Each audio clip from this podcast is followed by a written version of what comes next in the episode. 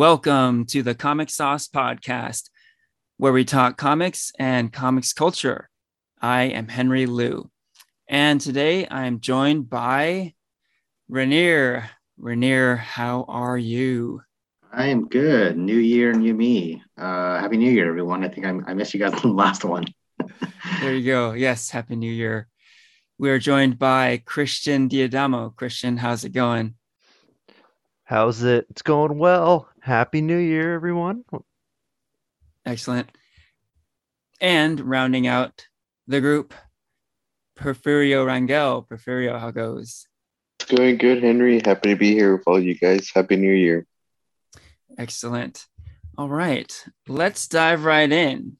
Today's topic is Hawkeye.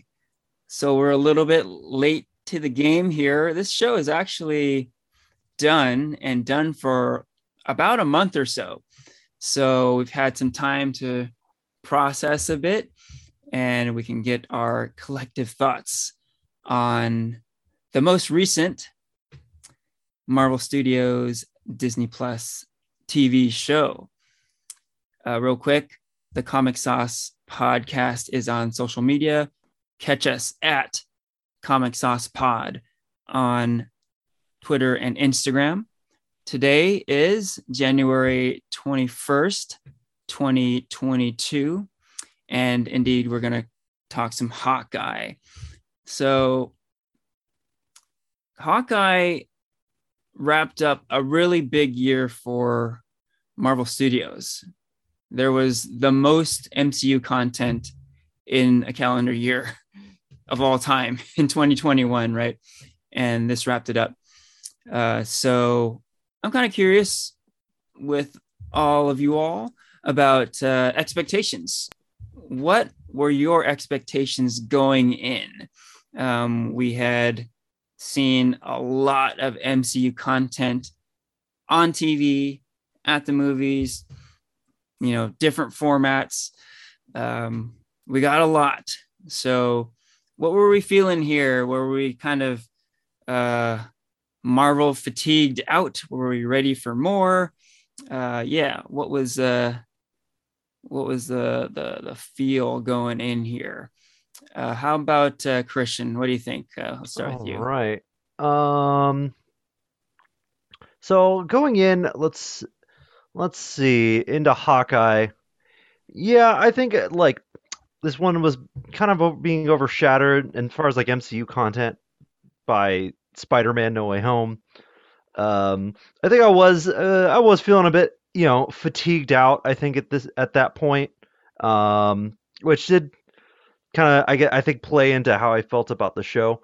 Um, but I did enjoy the trailer. I will say that. Um, it it was fun. It was Christmassy and like it had you know um everyone's favorite Avenger.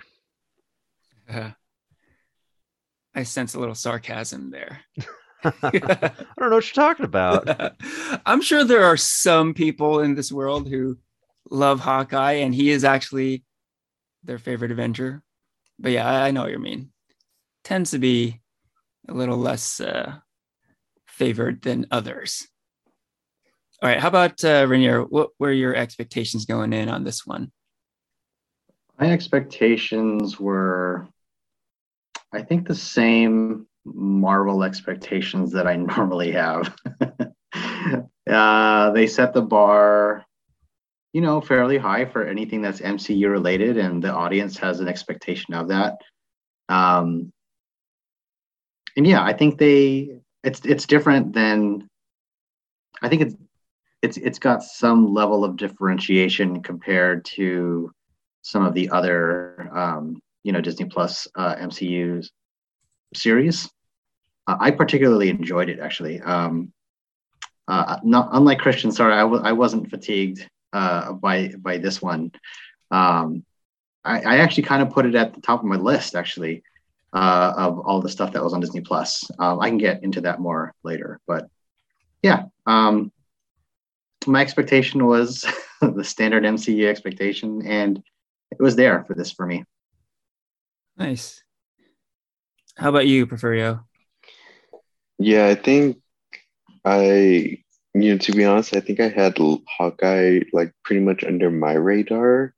I wasn't looking forward to it or anything, but I was just like, it's it's right there. I'll, I'll watch it because obviously it's Marvel, and yeah, I don't I don't think I would use the word fatigue, but just um something I wasn't excited for. And the trailer didn't help. It was very like fun and just felt like, yeah, just watch another Marvel piece. But um I think because I had like no expectation for it, I had a really, really great time with it. And it definitely surprised me and was probably one of my favorite shows of the year. Oh, wow. Excellent. Yeah, that is interesting. You know, we talk about expectation a lot, but that can factor in quite a bit on how things actually turn out because when you don't expect a lot, you can be really pleasantly surprised. Um, so for me, I think I was looking forward to this one. And I think we keep bringing up the trailer, but yeah, I was kind of hyped on the trailer. Like if I hadn't seen that trailer, I probably wouldn't have been that excited. But after I saw the trailer, I'm like, well, this looks pretty good.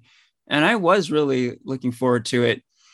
The trailer made it seem like it was a really light, heartwarming show for the holiday season.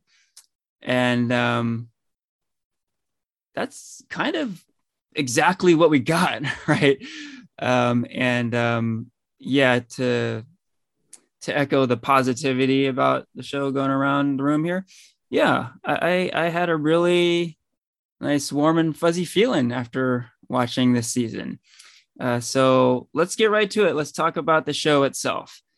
Uh, six episodes. We've all watched them all, and uh, now that it's uh, over and done with, what do we think? What did we like about Hawkeye. Sounds like um, a number of us liked it quite a bit. Uh, how about specifics? What uh, in particular did we like? What do you guys think? I'll go. Uh, I'll go first. So, um, so I think one thing I did really like about Hawkeye, um, even though I made a sarcastic comment about like the favorite Avenger, I thought they gave uh, Clint Barton uh, like a pretty good arc and a pretty good story.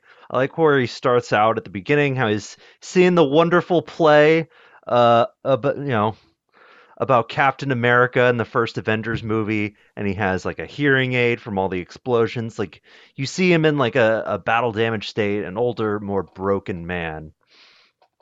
And like I think he has a good arc to um like him, like kind of training his protege, uh, Kate Bishop, played by Hailee Steinfeld, um, to like kind of the end where he gets more and more involved in the plot, and you kind of see kind of a like a much like a much brighter side of Hawkeye kind of come out a little more and more throughout the series. Um, and then I really liked, I guess, uh, I guess we'll get into spoilers already.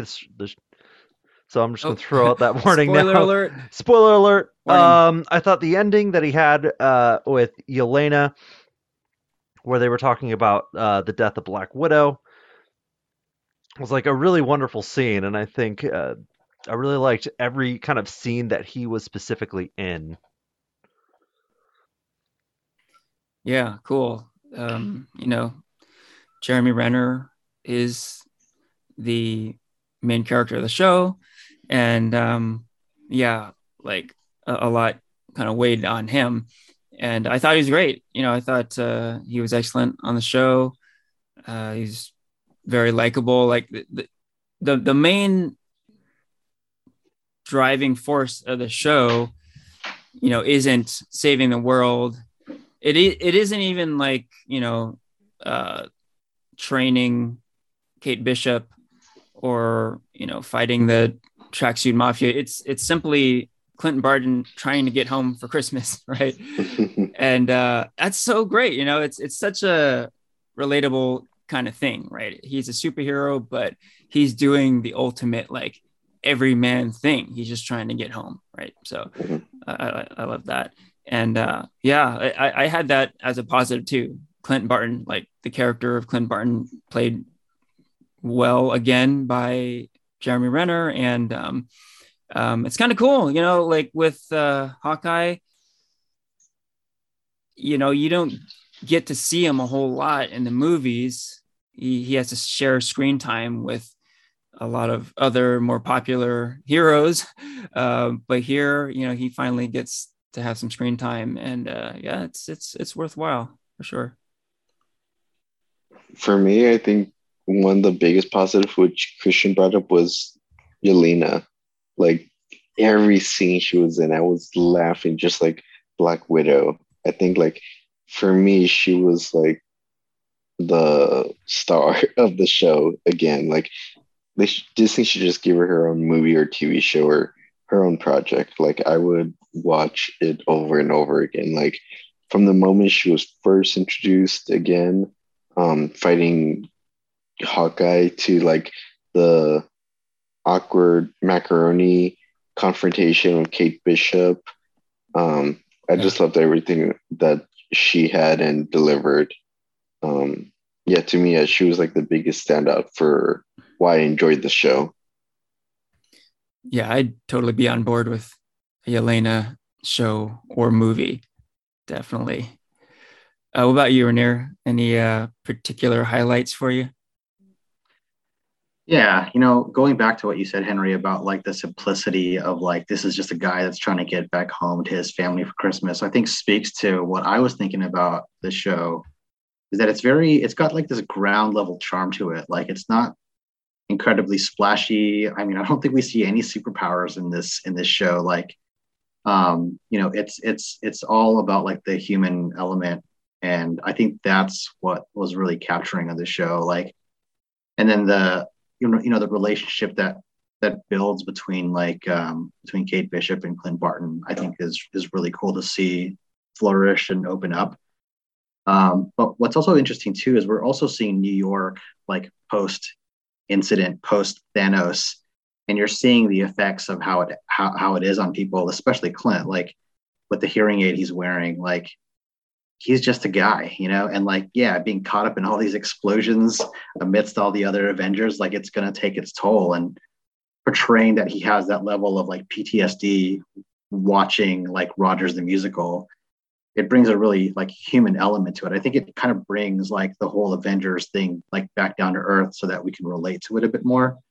Um, it's interesting how it's become like very self-aware. Like you know, he sees people in costume, like wearing like an Iron Man costume or a Captain America costume, and even like the Rogers the musical thing is very interesting. It's just like the show has become very self self aware.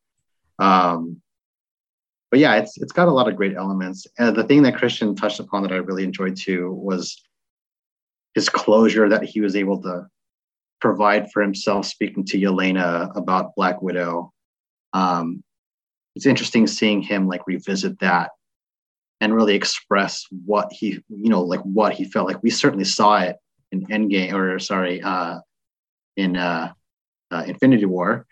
Um, but to have him like elaborate more on that, like I think it helped provide closure to what he was actually experiencing. I thought that was really cool. Yeah, good takes.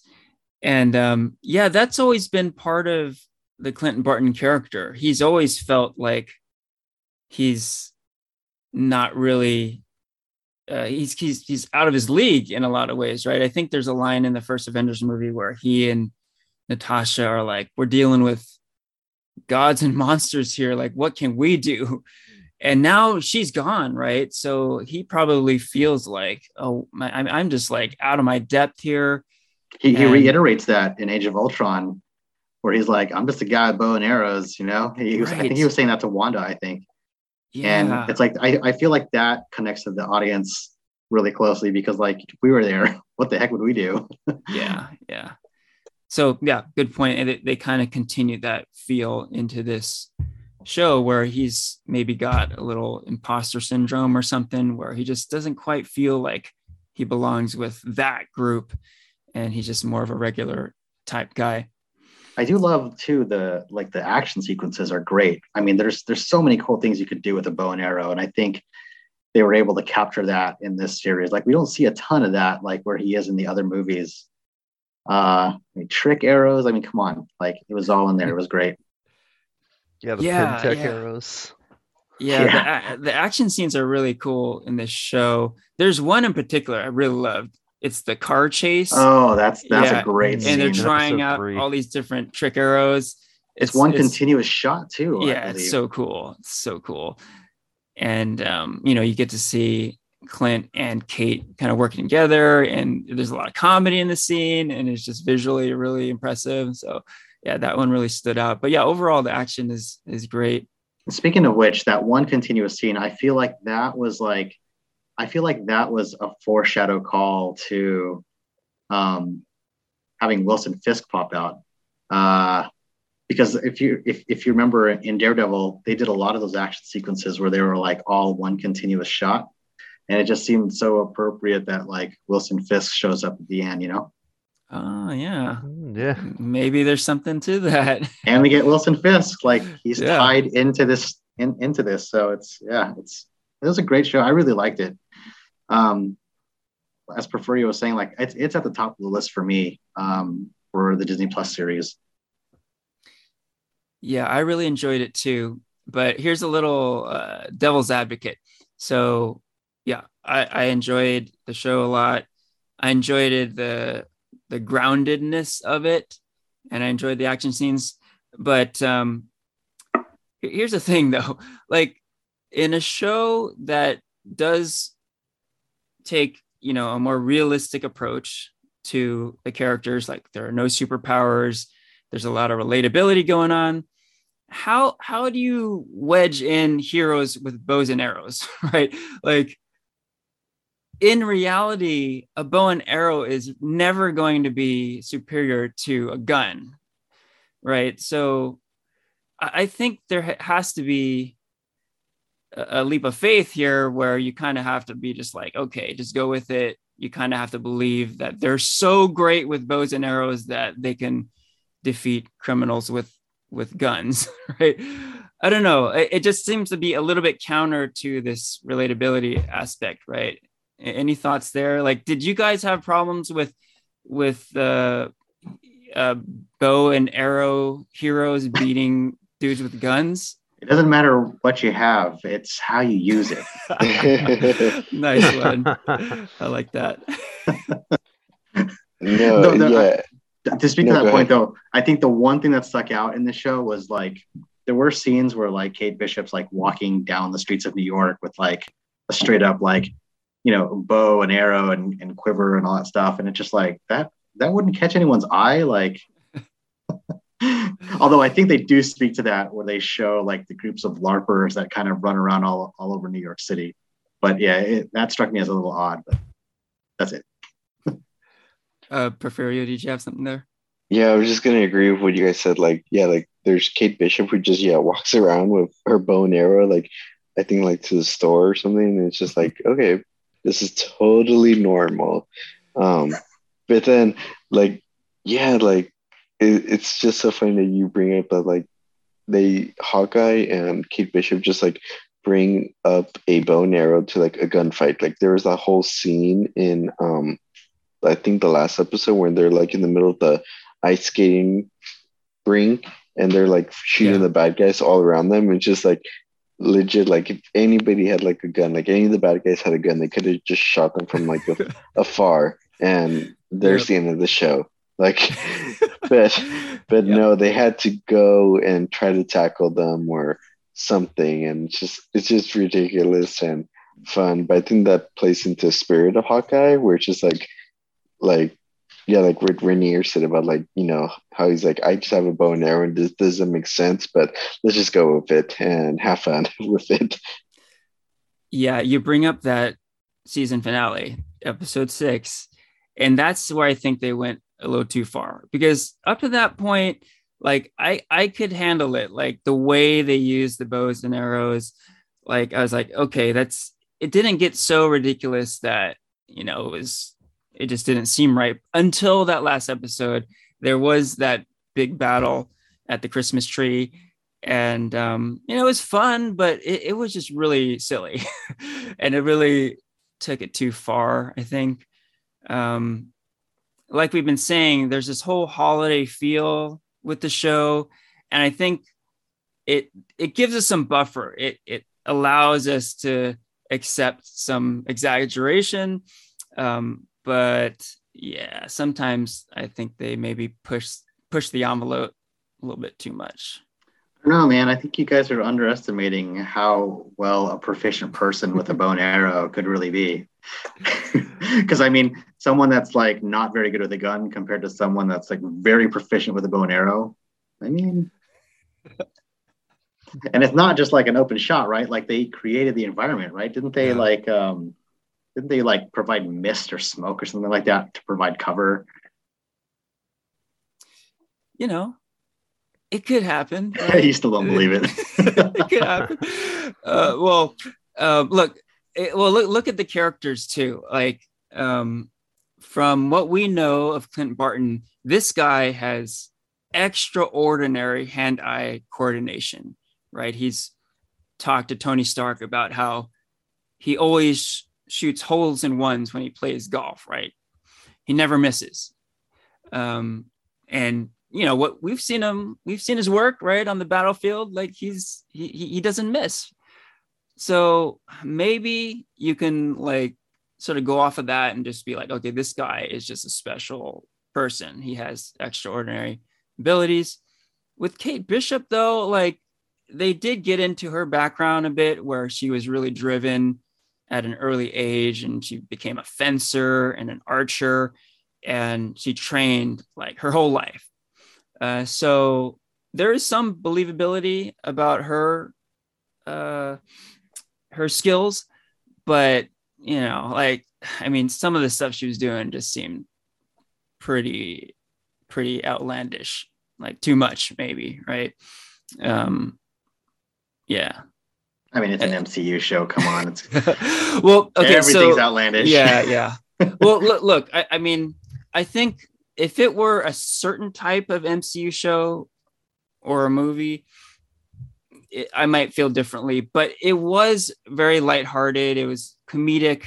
You know, if the tone of the show was like, I don't know, like uh, like Captain America: Winter Soldier, that'd be different, right? Then it, it when you bring in this like unrealistic abilities and stuff, then it's like, what the hell, man? That doesn't seem right. But like the vibe of the show was such that you could kind of accept these exaggerations, I think.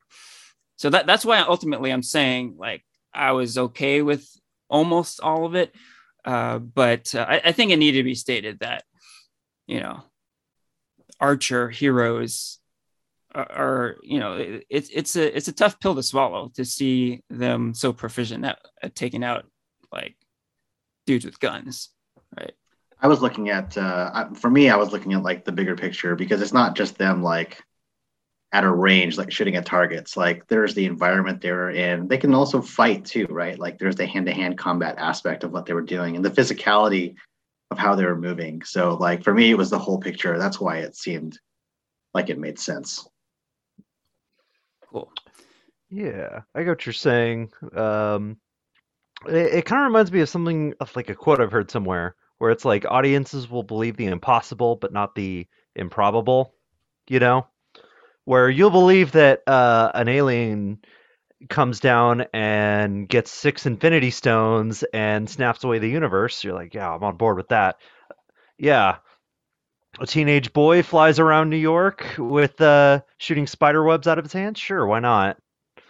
But I, I see what you mean. Where it, Henry, where you mentioned how it, it, it feels a little improbable with a bow versus like a horde of gunmen at, towards the end. Yeah. You gotta look at these gunmen too, right? Like, yeah. What's the name of their company? The Bro, what is it? Yeah.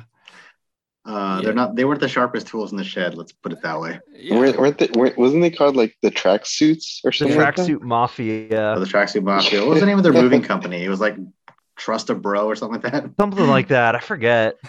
I mean, anyone that works for a company called Trust a Bro, come on. Are they going to hit their target every time with a gun? but yeah, Christian, you bring up a good point. like a lot of the logic issues it boils down to does what you're seeing fit into the logic of the world you've created right? So this world you know is is a, a is a bit of an exaggeration on things. You know this is not a documentary about crime right? Uh, it is a world where superheroes with bows and arrows uh, can can defeat you know powerful villains. Uh, I, I, think we there's just there's a there's a point where it, it does get a little ridiculous though uh, so I think we're kind of seeping into getting into some of the negatives now. So maybe we can start talking about some of the negatives now. Wait, Henry. Wait, yeah, yeah. Go one ahead. last, one last positive I want to Go give ahead. up with before we move on to the negative stuff is just the character dynamics. I think that we've talked about like there was just really good like interaction and vibes between like just not like the heroes, but also like the secondary characters. Like there were just a lot of great characters. Like there was Echo, there was um what's his name, Jack, the the Oh, yeah. swordsman, Jack, yes. Jack, um, the mother. Um, there was just a lot of great like dialogue and chemistry between like the characters, and um, I just really had to point that out because I don't think I cared so much about like a cast than I have with like the previous Disney Plus uh programs. Gotcha. Yeah, actually, that brings up another thought before we get into the negatives. And we have, because we haven't talked about Kate Bishop a whole lot. You know, she is uh, definitely a main character in the show. And I remember when we were giving our like initial takes, I recall uh, some of you being a little bit down on Kate Bishop um, about her being kind of annoying so now that the show is done, maybe we can kind of get our takes there. Uh, real quick Yeah. on my end, I, I'm I'm you know I really enjoyed the Kate Bishop character. She's a lot of fun on the show, and she has a pretty cool character arc.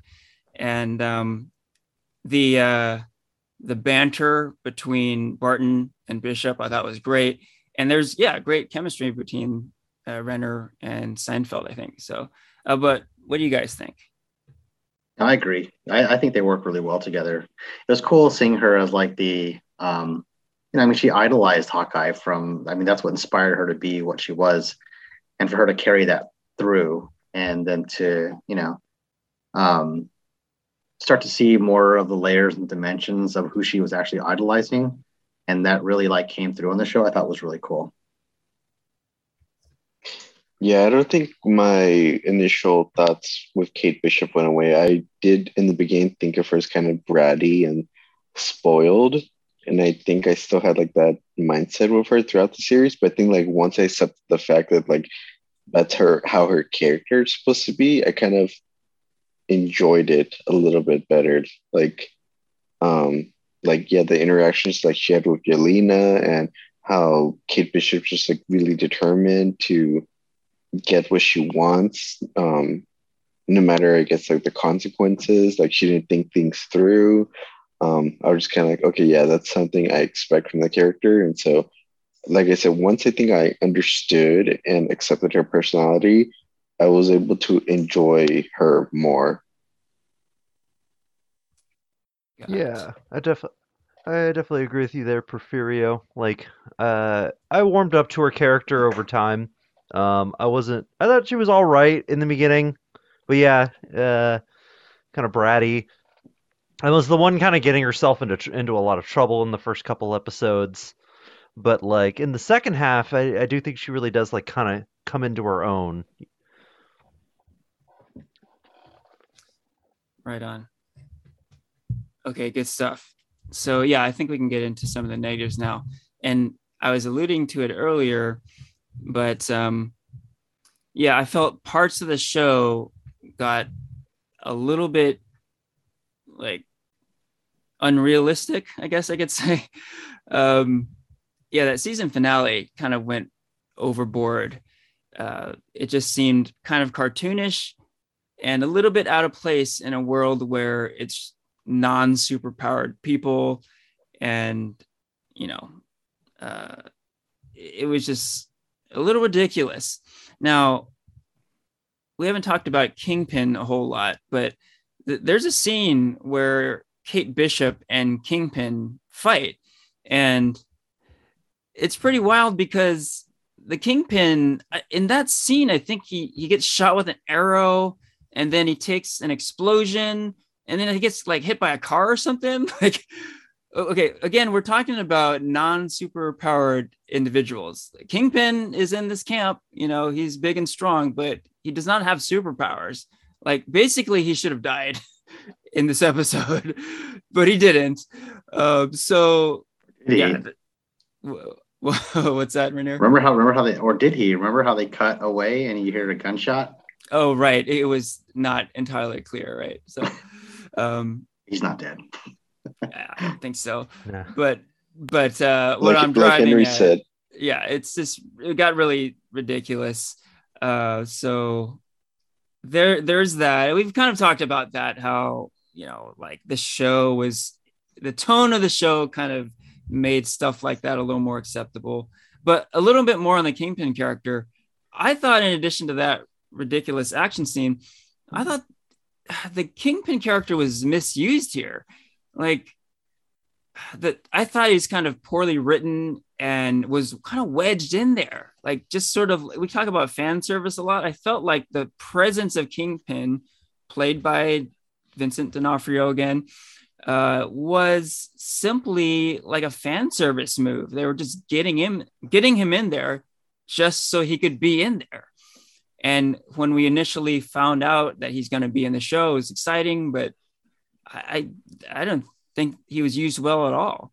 Now, uh, sometimes when there's like a fan service moment, it's like a cameo, and cameos are kind of safe because they don't really interrupt the narrative of the story. Um, but at the same time, it's just a glimpse, right?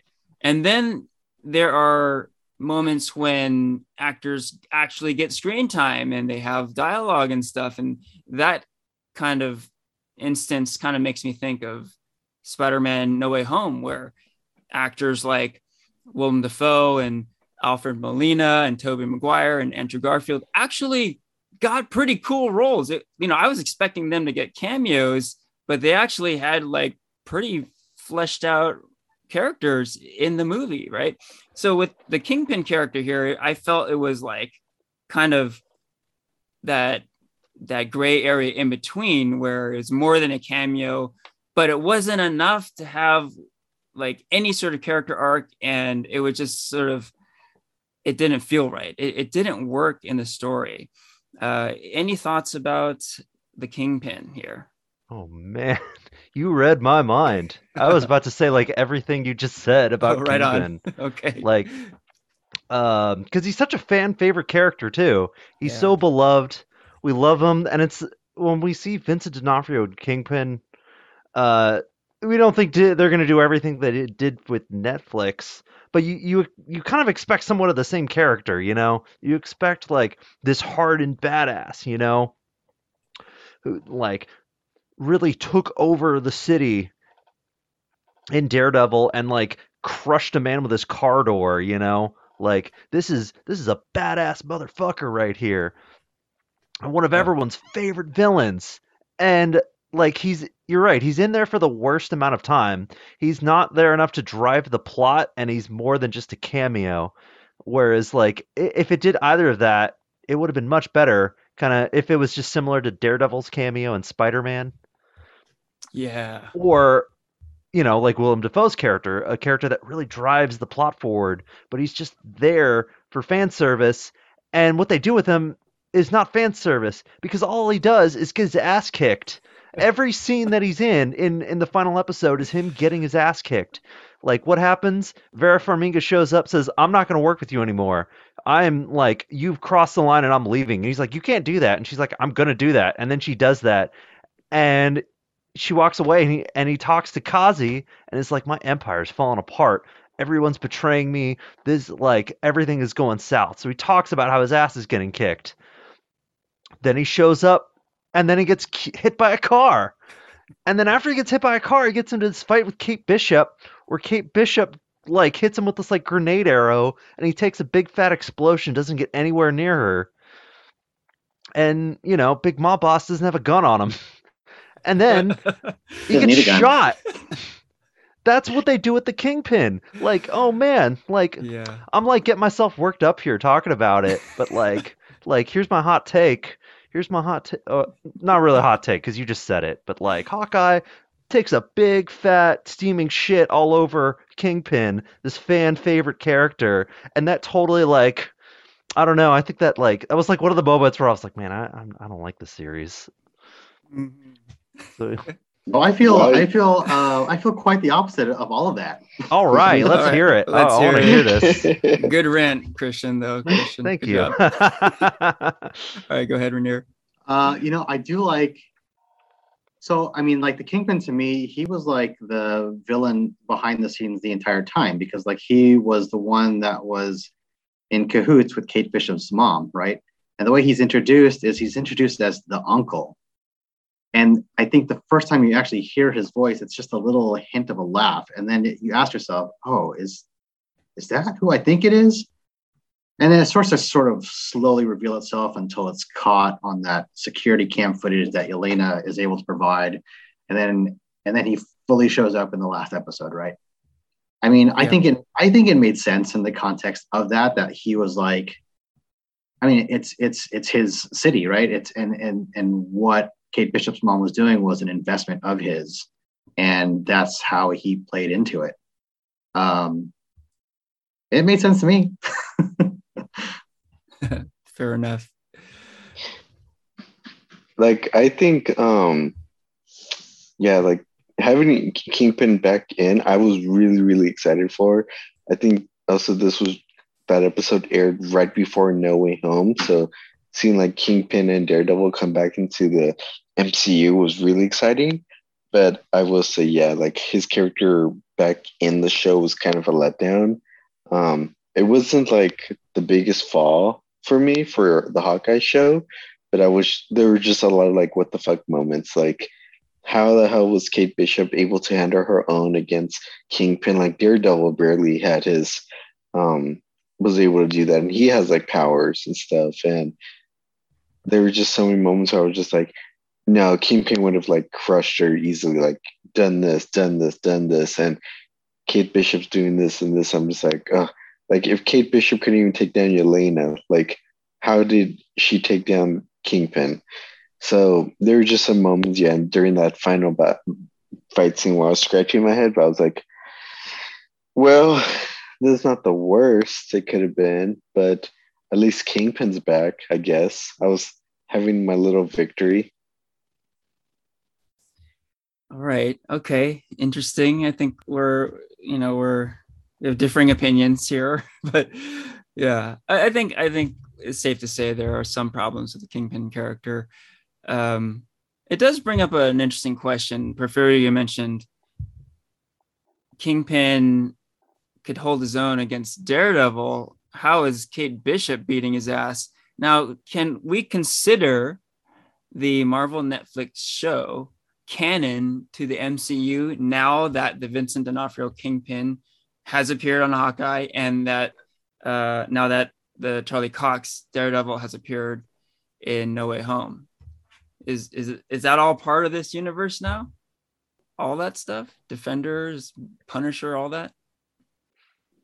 Well, yes I mean, and no. Yeah. yes and no. I mean, from my take, hasn't like the Netflix show always acknowledged the MCU films? It's just never been the other way around. Yeah, that's it right there. They they have they the the Netflix shows have acknowledged uh, the MCU, but the it hasn't been the reverse until now? Question mark. Like now that Daredevil and Kingpin have showed up, now we know it's officially all connected. Yeah, is that safe to say that? Rainier, you said yes and no. What did you mean by that? I don't know. I mean, I feel like the MCU has the luxury to pick and choose what they they can cherry pick what they want to keep and what they don't want to keep. We've seen that done many times where they can just, you know, erase a mistake by making something else super awesome by leveling it up. But I do want to go back to that question about like how is it that Kate Bishop was able to one up on Kingpin where Daredevil had a really hard time doing so? Sometimes the underdog gets lucky. I mean, that can happen, right? yeah, it can. That's a good point. And she did have a lot of uh, trick arrows up her sleeve, right? So she had she was equipped. And also, I mean, like maybe Kingpin was just uh, under like way underestimating Kate Bishop. have it, he had a bad night. Maybe had uh, had a little too much of the sauce the night before. Maybe who knows? It's possible. Uh, let's see real quick. Um, there was a character in this show that kind of baffled me. So someone brought his name up, but Kazi, I feel like he kind of got written off the show or something because his character went nowhere. Like, uh, I think the Kingpin character was notably poorly written, but this character was really poorly written too. It seemed like they were setting him up for something, and just it just led to nothing. And I remember they announced this actor. His name is Fra Free uh, Fra Fee, and um, they announced it. He's going to be on the show, and he's going to play this guy named Kazi. And it just seemed like they were going to use him for something pretty big, but it just fizzled out. I wonder if a lot of his scenes got left on the cutting room floor, or they just cut him out of the script or something. But yeah, it, it just I don't know what happened there. It it just seemed really weird. Okay. So, um, oh, let me bring this up too. So, we talked a little bit about how uh, the kingpin was brought in to eliminate Clint Barton, right? So, essentially, it was Eleanor Bishop, Kate Bishop's mom, who wanted Clint out of the picture for her daughter's sake, right? So, she talked to the kingpin. Um, that part I, I, I get, yeah. You know, if you want someone gotten rid of, seems like the, if you know the kingpin, he seems to be a good person to go to, right? But here's where it gets hazy. Uh, he he didn't directly just, you know, do the job himself, and he didn't directly just hire like a hitman or something. Like, it seems like he went to Val as we saw at the end of the Black Widow movie. And then Val hired Yelena. So we're talking about like Eleanor going to the Kingpin, Kingpin going to Val, then Val going to Yelena. It seems like there are way too many cooks in the kitchen here. Like, doesn't that seem kind of ridiculous? Like, I, that whole like plot line seems like really muddled, right? Doesn't it? Isn't it? Doesn't that seem uh, kind of weird to you guys?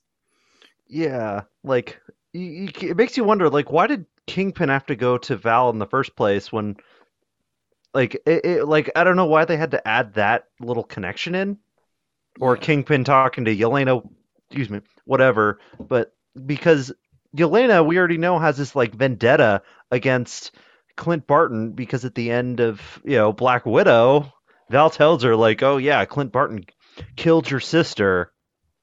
and you think it's like, man, that that should be enough right there on its own, and you don't really need to loop in the kingpin there.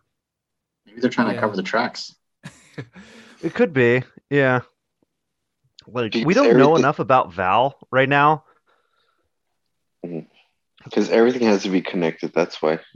that that's the explanation. True. In the MCU, everything is connected. I think it's kind of a mistake because I think in the end of Black Widow, they were setting up this direct hire thing. Like someone hired Val to get a hitman to take out Barton. But in the Hawkeye writers' room, they were like, wait a minute, we have to get Kingpin in here. And they just had to like scramble and come up with this really convoluted plot line. And it, it yeah, it doesn't make a whole lot of sense. You know, Henry, you bring up another plot point that for me didn't make sense. Like, and I feel like this is gonna crush your mom and Christian if I you like that whole closure between Yelena and, and mm, Hawkeye. But all right. but I I feel like a big plot point was why didn't Yelena, yeah, just like confront Hawkeye from the very beginning? Just instead of taking like someone's word, like Val's like her word that he was responsible for Black Widow's death, like he could have just like ask like he, um her ask him like what happened or he could have like told her what reached out to her and told her what happened like it just seems like there was like this like converse conversation conversation that should have happened earlier but never did. It was more like fight fight fight. Why are we fighting? Oh because you killed my sister. No i didn't. What? You didn't? Oh what happened? You know like that that's how i kind of saw it but you know I er, think there's a lot of I feel like there's a lot of movies where if they just sat down and talked, it, the, the movie wouldn't exist. Yeah. But I think it had I, I think a lot of it had to do with just her emotion of it all. Like she was Mhm. reacting. That's all she was doing. And True. um and she reacted in the only way she knew how. Mhm. Yeah. You a Fights. good point, though. Oh yeah, go yeah, go ahead, Christian. So that makes me wonder, Porfirio, like, you know, like Natasha Romanoff is a very prominent member of the Avengers, these celebrities, and you have to wonder, like, after stopping Thanos, like, wouldn't the Avengers say, like, as a whole, say, like, oh yeah, Natasha Romanoff sacrificed herself to stop Thanos? Like, How do you how do you announce that though? Like in a press release? Like I don't think they did that. I guess not, but you, you the, like it seems like people are so connected to the events of the Avengers, uh, uh, and like kind of what what's going on with them. Do you you think it'd almost be like common, like they would have to, or somebody would, you know? And like the impression I got too was that like no one knew what happened on um what's the name of that planet? Uh, Vo- uh Vo- Vol- Vor- Vormir. or- Vormir. Vormir, yeah. like no no one knew like i mean as like just a regular new yorker would you even believe that existed like how would you know it could be fake news for all they know you know Like it may not be Vormir itself, but you, you- I guess like the average person might think, oh, she died in the battle, you know, and that might be enough. or maybe a lot of people too are like well i know no, actually i was going to say who who's natasha but her name is memorialized in new york yeah. Yeah, she's she's a known person. Um but yeah, yeah, a lot of good questions are being brought up. But Porfirio, to address your issue, I think it boils down to fights are a lot more interesting than conversations. right. So that's why it went down that way. That's why. Yeah. Did, didn't we bring up in like in the last podcast like about like um Hawkeye like like you know Lena Yelena was never mentioned in the previous MCU films, so it just seems kind of awkward that like out of nowhere Hawkeye's like, yeah, she talked about you all the time and she really loved you and everything. Where we're just like, really? We've never heard it. Like, Right. Exactly. they spent a lot of time in, in budapest together right like they've got to talk about something right so yeah that part i get you know when when barton says to yelena oh she used to talk about you all the time. I believe that you know in in budapest i'm sure they talked about little sister and all that. But the fact that we have never heard about this person seems a bit odd you know um clint barton's been in a whole lot of marvel studios movies and uh we've seen him talk to Natasha Romanoff a lot, and there's been no mention at all of any kind of family, right? Oh yeah, there's that one scene uh, in Endgame where uh, the Avengers are talking after Natasha has died, right? mhm. And then the question comes up of, did she have any family? And Cap says, yeah, us. No mention of Yelena, right? You would think at that point, Clint Barton would be like, oh, actually, uh, he got this little sister who she really loves. you know, we should talk to her. We should let her know, right? Didn't come up at all. What the hell? and she has and she has two parents, yeah. are not her parents. yeah, not real parents, but you know, parents uh, in a way. Maybe And the the- context of the of the sister talk was when they were kids. Uh, maybe he didn't know she was alive. Ah, that's a good point. Oh, that Natasha never I mean, like- Clint that she was still a living. Like in what in what context did he talk about? Did she talk about her sister? Right? Like it could have been oh in the past, and it's just like maybe the question was never brought up. Oh, is your sister still around? And maybe he just assumed that her, his sister was gone. Mm. Oh, I like that. You know, you know, Well, that that could have been cool with clarification in, in the show. Like, like him be surprised, like Elaine is alive. What? Right. Oh, that's right. That's a good point on your end. That you know when Jeremy Renner finds out about Yelena on the show, if he thought she was dead, then he would have acted surprised, right? But he was Yeah. surprised. It's like he knew she was around. I don't know. There, there's a lot of little plot holes going on here. It seems. Or maybe Bart knew. Didn't they have like a sour relationship at one point though, Natasha and Yelena? And maybe out of respect, he didn't want to like pull her into it. I mean, I guess all of this is possible off screen. Maybe But, I don't know. you know it does bring up a lot of questions like we've been talking about for sure But you know, trick arrows, right? but yeah trick arrows woohoo okay so yeah i think this this, this is actually kind of driving home the point we've been talking about um, the more you dig into it the less sense the show makes logically. Um, but you know if you just take it as kind of a fun holiday feel good sort of thing then uh, then i think uh, you'll have fun with it like a lot of us did.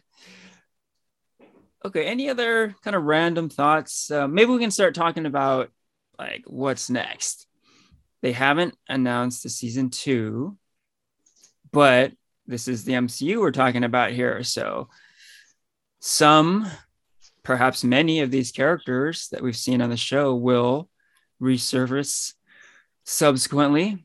What do you think is next for these characters? Any thoughts? Well, I, I don't know what they're gonna do with Hawkeye, but Kate Bishop, it's based off like the Disney Plus shows. It's just really obvious that they're that it's totally leading up to a Young Avengers team up eventually. it sure seems like it Yeah. yep I really want to see more of Yelena and uh, Kate Bishop. Like, I felt like the macaroni scene was like them testing the waters of it. Like, I think a show of like just those two would work really well if they did a Hawkeye season two, or you know, a Black Widow movie with Yelena. hmm Yeah, I think a Black Widow 2 starring Yelena, Florence Pugh, uh, would be awesome. I'd be totally down. Now, maybe a more complicated question is would you want to see a Hawkeye season two? Or would you rather see the characters in this show just sort of like disperse and end up elsewhere?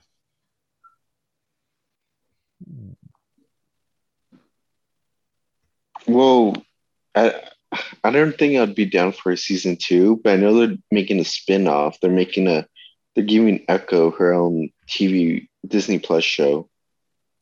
Oh, that's right. I forgot about that. Yeah. So that's kind of in line with with what I'm talking about, like the characters sort of dispersing and popping up in other stuff. Yeah, and maybe this sort of brings up a bigger question about where do these Disney Plus shows go? Like there are so many of them. We have a whole bunch more coming out this year, next year.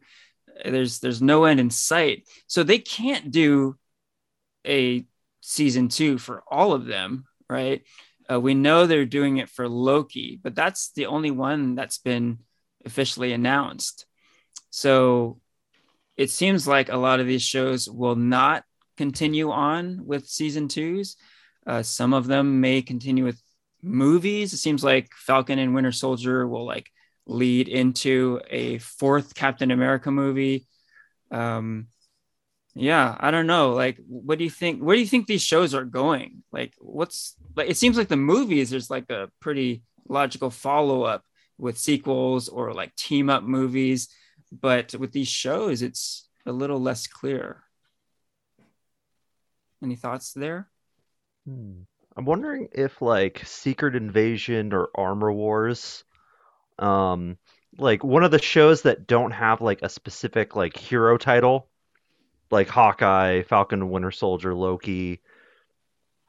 I wonder if those are essentially going to be like event or like big crossover shows, and they're gonna try to do that the same way they've kind of structured the like you have the singular te- movies and then you have the big team up movie and like they're gonna they're gonna lead into some sort of like street level type event similar to what they did with like the defenders where you have like they, they seem to be building up something with the character val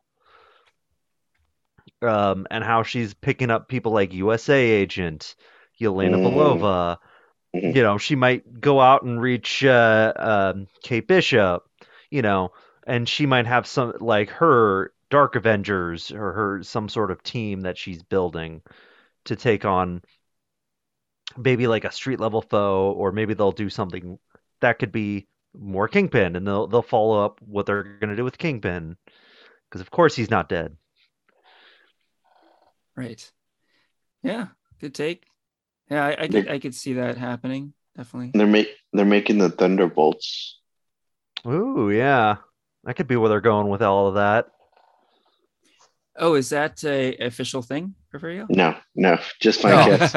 Oh, but they could be It could, be. Well, anything's heard possible first. now the, the rumors I've heard about Val's team has mostly been either Dark Avengers or Thunderbolts. So it's very possible that Thunderbolts could be it. Uh, yeah, we'll see. Okay. Uh, go ahead. Ramon. So, in in all of that, no one here is clamoring for a feature length version of Rogers the musical, Hamilton I, uh, style on Disney Plus. Because I, I sure loved am. that. That was amazing. Ugh, I wanted to like it. Ooh, a little split decision here. now that there is a uh, a post credit scene of like a bunch of this musical, right at the end of Hawkeye, episode six, right? Um, There it is. Right, right. Mhm. So I'm with you, Porfirio. I, I didn't care for it. like, I mean, I'm not a big I'm not big on musicals in the first place, but I was also expecting to to get you know a, a classic MCU post credit scene, maybe see a new character, uh, maybe get a little tease about where Kate Bishop or Yelena is going to be in the future, but instead we get uh, a musical number. I just thought it was hilarious. I enjoyed it. All right. Oh, this this uh, episode we got here has been pretty divisive on a number of levels. I like it. I like it. Um, do you guys know on the timeline? Did this happen before No Way Home or after? Good question. Because I know in the beginning of No Way Home, the musical was hinted that it was coming up on Broadway. But then, like the biggest, the biggest thing that stood out for me was like the the um the Christmas tree was still up because that hadn't been knocked down by Hawkeye and Kate Bishop yet. Bingo. That's it right Uh-huh. there. So yeah, you see a sign for Rogers the musical at the beginning of No Way Home, right? And you see that Christmas tree at the end of No Way Home, and no, it had not been knocked down. So by that logic, Hawkeye ended after No Way Home ended, ended right? Sound So that about means I think so. So does does that mean Hawkeye doesn't know Spider Man or his identity? Oh, I guess not. or maybe at the beginning of the season he did and at the end he didn't it's possible right Well, What what are like college admissions usually? It's been a while since I've I've had to do this, but like Ooh. when you're like applying for colleges, is that a is that like a fall thing? Like is that something you do in like around like September, October of like your senior year? Yeah, that's something you do. Yeah, I think November is the deadline. And then like and then early of the years when you get like your responses. and that fits into the timeline of No Way Home, where MJ and Ned found out they got in, and then afterward, Peter gets his apartment, sews up a new suit, and then we see him swinging around, and it's like winter in New York City, right? So that sounds about right to me. Would it have been more probable for Spider-Man to show up at the ice skating rink instead of having a big arrow battle? I, I, I don't think there was anything more ludicrous than that that bow and arrow battle at the ice skating rink, but that's just me. yeah, yeah. Spider Man Spider-Man? show Spider Man showing up would have been par for the course, I think, in silliness. Okay, you know, hey, real quick, um, just a kind of a random thought, something you brought up, Rainier. Uh, you mentioned how all this Marvel Studio stuff kind of has like a similar feel to it. There's like a formula to it. Um, yeah, maybe we can talk about that a little bit. You know, a lot of people who champion Marvel and the MCU would maybe disagree and they, they would say, oh, each movie, sorry, each movie is a different genre and the shows have a different feel. But um, yeah, do you guys think there is a Marvel formula? And do you think they're kind of just packaging the same thing in a different way each time? It's really at its core the same thing we're getting over and over and over again. And maybe it's getting a little old and tired. Uh, any any thoughts on that?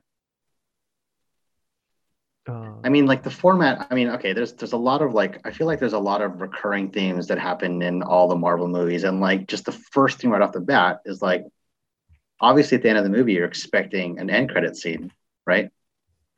And then it get it got to a point where like, oh, there's a post credit scene and an end credit scene, so now that's like the expectation, right? And then like also cameos of other Avengers showing up in a series or a film like you know that's almost become an expectation as well. Like there's little things like that i think. And that that speaks to like some of that formula i feel like Yeah, like, um, I think there definitely is like a formula going on. Um, especially, I guess this might be more of with the movies. I think it's easier to kind of pick out than some of the Disney Plus shows because, you know, they're longer and then it's like a bit of a different format. Um, there, there is like a sense of like, um, a general, like, I, I'm gonna say the word sameness in like tone, color palette, feel. Um, uh, sameness sounds like a bad word, but like I don't mean that as a bad word because that's kind of what makes everything feel like, consistency takes- right here that's what you're yeah, at, consistency is more yeah. the is more the word I'm looking for here. So, uh, it and that's kind of what makes it feel like you're in a connected universe. Is and that's kind of what contributes to this singular vision.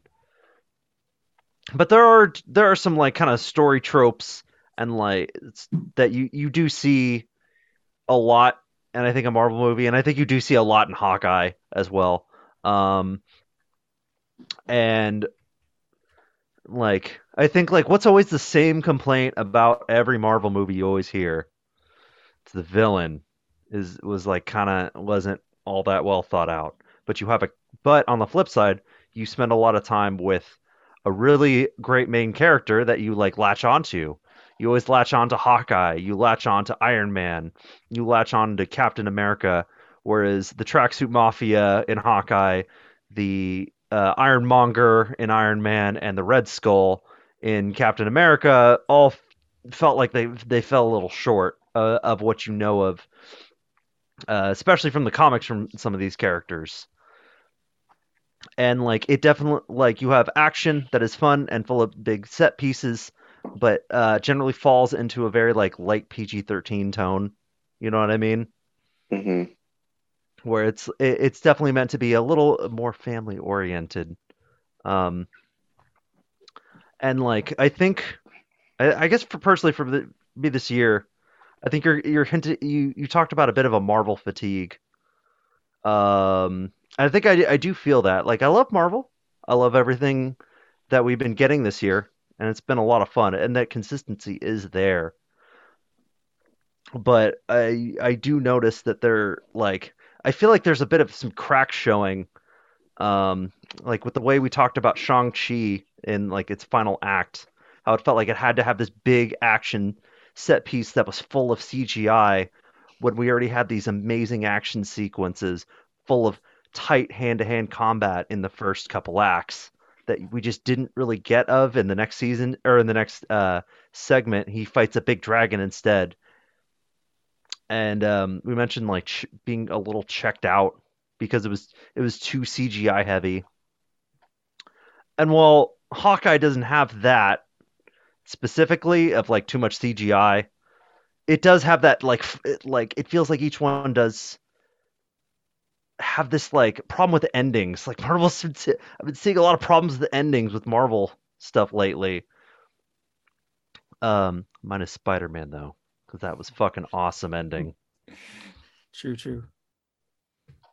What are the problems with endings? Like, can, can, can you cite anything specific? I'm kind of curious what your thought is on that. Okay, so um, like let's see. Do you do you mean like Hawkeye specifically or just in general? Oh, just in general. Okay, so I think like it, it's weird how like it's kind of hard for me to pick out like I guess something too specific, but it feels like the end. A lot of endings they have to throw in a big battle to mark to like kind of kick off. They want a big climactic set piece to really to end the story on a big bang. You know, they you really want and you really want to tr- use make it as big as possible to up the stakes. Um, and, whereas um, I think what what makes uh, some of the best Marvel endings are actually some of the more small ones that kind of condense things a little bit. Um, because whereas like it, it feels it, I felt like the the big final battle was a little too cheesy, and it kind of loses a bit of its focus because you have the big goofy arrow battle against a bunch of guns, um, whereas takes Spider-Man No Way Home. Although you did have the big battle versus all the villains, the big final battle and the thing you want to see is what happens when Tom Holland's Peter fights the Green Goblin on the shield and you have this one-on-one battle and you remember the other Peter Parker catching the glider saving Tom Holland from his from a much darker moment or um like in Loki how you just have the singular room and you have this very long conversation with Kang the Conqueror and then you have Loki the two Lokis fighting. But um, with Shang-Chi, I have no real uh, like connection to this big dragon that pops out at the end of the movie. You have the big connection with Shang-Chi and his father in the battle, but the father dies before the biggest action set piece comes, which is the big dragon. And you already know the hero is going to come out well. Um, going to come out alive but um, you want a big fi- finale that changes the hero or almost changes the hero, uh, similar to what happened in Spider-Man and Loki. You want something big and climactic, um, and I think with like like I said, it kind of also connects to a weak villain because if you have a weak villain and you shove a bunch of CG and stuff in there to kind of cover it up, it just makes it feel bloated in a way. Um, do do you, does that like I guess like answer the question? Do you see where I'm going with it? Yeah, I see where you're going with it. Yeah, yeah. I mean that does recur in a lot of the, the MCU movies. Yeah. Like, what do you guys think about that? Is that just it's that just my rambling, or do you guys see what I'm getting at here? No, that, that's a really good summation. And I would add to it, there's actually kind of a like a like a phrase for it. It's the Marvel's trope of giant things falling out of the sky. like so many of the movies uh, end that way. And the shows are kind of following suit in kind of a different way, but they all kind of end in that similar way. And I've found throughout Marvel Studios movies that very often the better action scenes are earlier, you know, like in Shang-Chi, the, the Muni bus fight is so much better than the dragon battle at the end. Or like in Winter Soldier, the, the urban warfare battle in the middle of the movie is a hell of a lot better than the helicarrier scene at the end of the movie. Or like, I don't know, uh, like Black Panther, that that scene in Korea when they're fighting at the casino is like so awesome. But the final like T'Challa versus Killmonger at the end was kind of like, eh, it's okay. Um, it just time and again, we're seeing like better action scenes earlier in the movie because they feel this need to have this giant CGI spectacle at the end. And um, yeah, I think there is something to that Marvel formula where maybe the producers are like, well, this is working. People love it. So let's just keep giving it to the audience. Right. So um, maybe something needs to change there. You make a good point, Christian, about how like some of the cracks are kind of starting to show itself. Like I, I do feel like I see that, and I think you guys are driving that point home that like there is a lot of repackaging that seems to be happening, and we're seeing that because we're seeing like a span of a ton of films over over a long period of time um, yeah, I don't know. I find it I find it more interesting when they when they challenge that formula and and they break the mold. That's that's the stuff that speaks speaks out to me more. I feel like. Yeah, you wonder if they are truly going to try to challenge that mold because it has worked so well, right?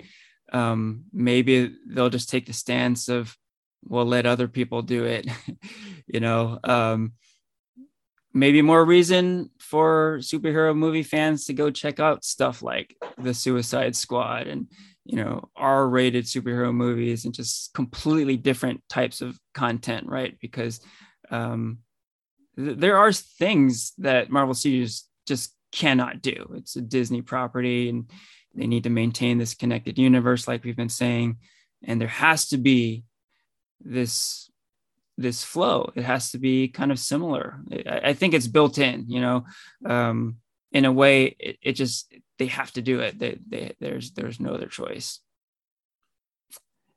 Okay so uh Porfirio any thoughts? Uh, you've been a little quiet on this particular subject.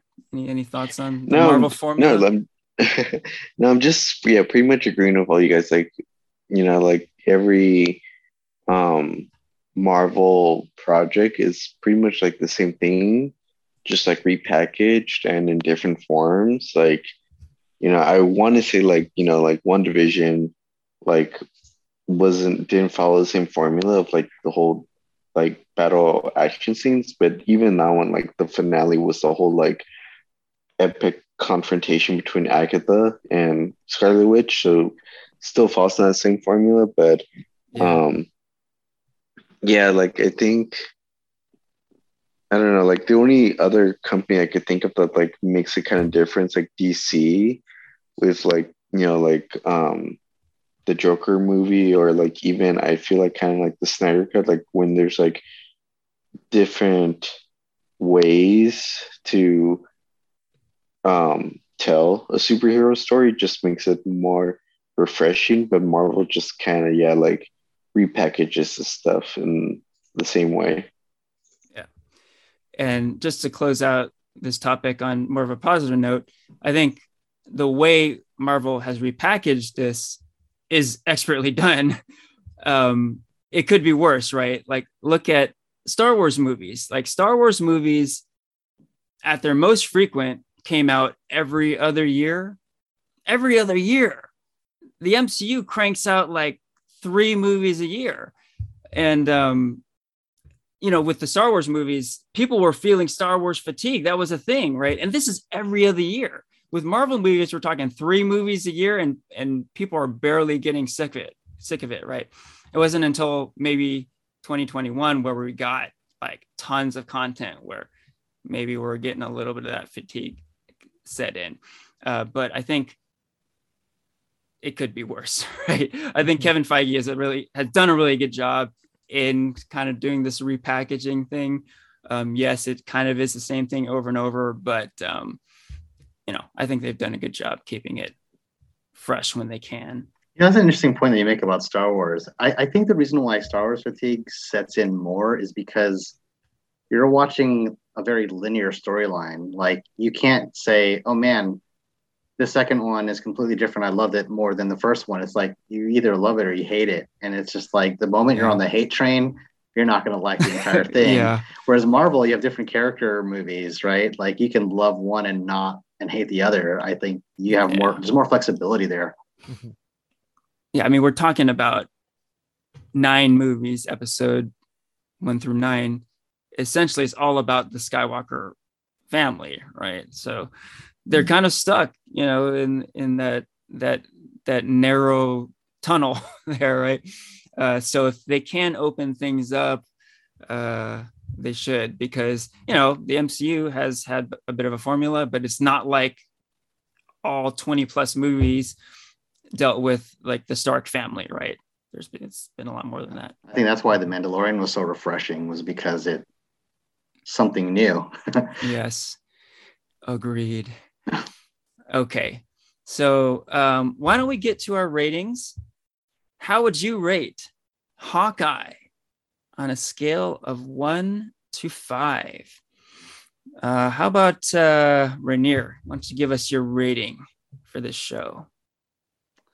I will give it a five, just Boom. because I really enjoyed it. Excellent. Um, and sort of following up on that, I'm going to go four out of five. I enjoyed it a lot. Um, and I think, Rainier, you probably had a similar feel that I had. You know, it came out during the holiday season, it took place in the holiday season, you know, in the show. And it just had that feel to it, you know, it had that holiday movie vibe to it, you know, uh, heartwarming and lighthearted, a lot of comedy. Um, I think if I was 100% honest with myself, I may go lower than a four if I watched it again, you know, maybe during the summer or something. Well, it but, is a holiday movie, right? You can yeah. bring it back up next yeah. Christmas. oh, yeah, there you go. Maybe I'll do that. But yeah, seeing it during the holidays and, you know, during COVID. I mean, that's another good point of context, right? Um, we're all going through a pretty challenging situation, right? And uh, to see something like this at that time was like exactly what I needed, and I felt really good about it. You know, I can't go full five out of five just because of all the the uh, um, the defects that I, I noted earlier. Um, but uh, yeah, oh, I really enjoyed this show a lot. So four out of five. Um, what about you, Christian? All right. What do you think about Hawkeye? So I guess uh, I'm gonna get. I'll, I'll, give the dissenting opinion. The um, uh, I know I'm definitely like this is not the I'm like most popular opinion of like the fact that I, I wasn't a big fan of this one, but I am very glad that a lot of people have like really latched onto this, and I'm glad that I'm largely wrong about about this show, um, because it's good to see this character really get his time in the limelight and to really get his day. Um, and I think you guys are right with the vibes are like on point for like the Christmas feel, the fun, and like a lot of that comfort. And I think that that is a lot of what we need right now. Um, even if it wasn't what I was personally looking for at you know at this time in my life. And like so great vibes, a lot of fun, but I think on the negatives is that like I think the the story's just kind of a mess and like I think just a lot of it just it didn't click for me, even if there's a lot of things, individual things or characters that I really liked. Um, so it's a two out of five, but I would still definitely recommend this show, especially if you you've been watching all of the Disney Marvel shows here and that you know up to this point. It's worth your time. Wow, a two. We might have to nickname you the Grinch. I know, right? The This was Grinch what I the was looking for. Fun and comfort. This is awful. Where's my grim dark Batman show? Why do I gotta wait till March? Why can't it come now? Oh, I can't wait for that. I cannot wait for that movie. It's gonna be Yeah. so good. Oh man. All right. Uh, so on to you, Porfirio. How would you rate Hawkeye? you know, like I came into this movie like with little to no expectation, and I think because of that mindset, like it just blew me away. Like, like what you guys have been saying, good comfort during the holidays, um, really fun, good vibes with all the characters. Just the biggest downside was not the best return for the Kingpin. But other than that, I enjoyed it. Um, I would give it a four out of five. Really, one of my favorite shows that stood out to me for 2021. Awesome. Yeah, I think that uh, that uh, is worth mentioning. Just the the timing of it all, like during the holiday season. And I think I had mentioned this in a previous episode, but the combination of No Way Home and Hawkeye just gave me some serious like good vibes, good Marvel vibes to end the year on. You know, uh, so yeah, it was a year where we got a ton of new Marvel content, and uh, I didn't think it was all great. So, um, seeing uh, some really great, like crowd pleaser type material, like No Way Home, and yes, Hawkeye, uh, I thought it was a really great way to end a very challenging 2021. And with that, we can wrap up the episode. This is farewell from Porfirio, Rainier, Christian, and Henry.